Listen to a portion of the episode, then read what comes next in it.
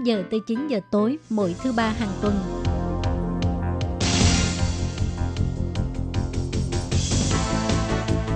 Đây là đài phát thanh quốc tế Đài Loan LTI, truyền thanh từ Đài Loan, Trung Hoa Dân Quốc. Mời các bạn theo dõi mục tin vắn lao động ngoài. Thiên Nhi và Thúy Anh xin chào các bạn. Các bạn thân mến, các bạn đang đón nghe chuyên mục tin vắn lao động. Trong phần tin vấn lao động của tuần này, Thúy Anh và Khiết Nhi xin mang đến cho các bạn hai thông tin như sau. Thông tin thứ nhất, đó là lao động di trú chưa đủ 20 tuổi khi nhập cảnh Đài Loan, cần phải có thư cam kết đồng ý của người đại diện pháp luật. Và thông tin thứ hai, Cục Y tế thành phố Đài Bắc nới lỏng điều kiện để xin dịch vụ chăm sóc tạm thế dành cho những gia đình có thuê khái hộ công người nước ngoài. Và sau đây xin mời các bạn cùng đón nghe phần nội dung chi tiết của bản tin vắn ngày hôm nay. Theo quy định, người lao động di trú đến Đài Loan làm việc trong các ngành sản xuất là phải từ 16 tuổi trở lên. Còn đối với công việc giúp việc gia đình hay kháng hộ công gia đình và cơ sở y tế hoặc kháng hộ công tạm thời thì phải từ 20 tuổi trở lên. Bộ Lao động chỉ ra để phối hợp với công tác kiểm dịch khi nhập cảnh của Đài Loan, nếu muốn đưa lao động di trú chưa đầy 20 tuổi đến Đài Loan, thì lao động vị thành niên đó phải có giấy cam kết đồng ý vào ở trạm kiểm dịch tập trung và đơn xin đăng ký số điện thoại đã được người đại diện pháp luật ký tên lúc nhập cảnh không có quy định về định dạng của mẫu đơn.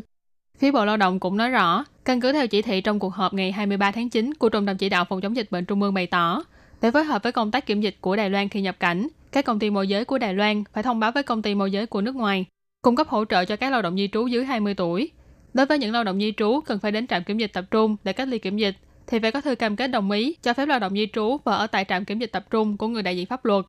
Còn đối với những lao động di trú phải cách ly kiểm dịch tại nhà mà chưa đủ tuổi thành niên, khi nhập cảnh nên chuẩn bị sẵn điện thoại. Nếu không có số điện thoại tại Đài Loan thì phải có thư đồng ý để lao động di trú đăng ký số điện thoại tại Đài Loan để tiện cho việc đăng ký số điện thoại và theo dõi lao động di trú cách ly kiểm dịch tại nhà khi nhập cảnh.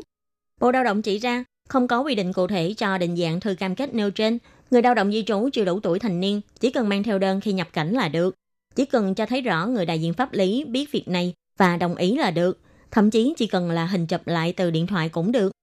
Bộ Lao động bày tỏ, năm nay chỉ có lẻ tẻ vài lao động di trú chưa đủ 20 tuổi đến Đài Loan. Theo quy định về tuổi tác trong tiêu chuẩn xét duyệt và tư cách của người lao động di trú làm việc trong phạm vi từ điểm 8 đến 11 của mục 1 điều 46 luật dịch vụ Việt Nam Điều 6 trong đó quy định, nếu muốn thuê người lao động di trú đến Đài Loan làm việc phải trên 16 tuổi. Ngoài ra, theo điều 7 của tiêu chuẩn này, người nước ngoài đến Đài Loan làm công việc giúp việc gia đình hay kháng hộ công đều phải trên 20 tuổi.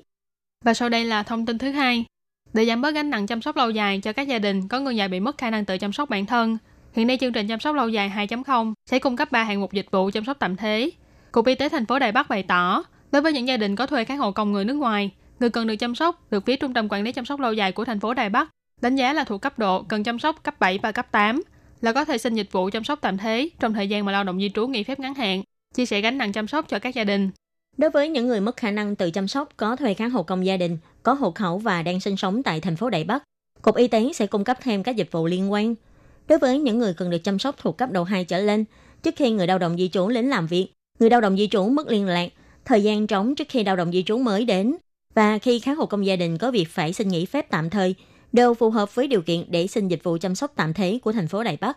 Ngoài ra, nếu người cần chăm sóc là người bệnh mất trí, cũng có thể tận dụng sự hỗ trợ của Trung tâm chăm sóc người mất trí và trạm phục vụ người mất trí tại khu dân cư.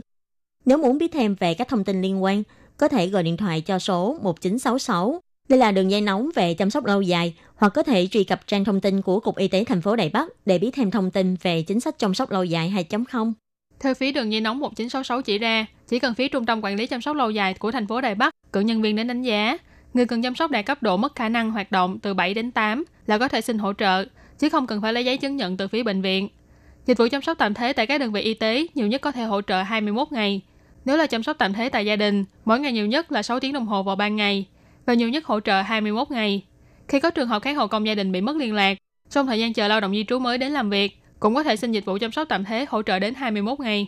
Các bạn thân mến, vừa rồi là phần tin vắn lao động với hai tin như sau. Lao động di trú chưa đủ 20 tuổi khi nhập cảnh Lài Loan cần phải có thư cam kết đồng ý của người đại diện pháp luật. Thông tin thứ hai là Cục Y tế thành phố Đài Bắc nới lỏng điều kiện để xin dịch vụ chăm sóc tạm thế cho những gia đình có thuê kháng hộ công gia đình người nước ngoài.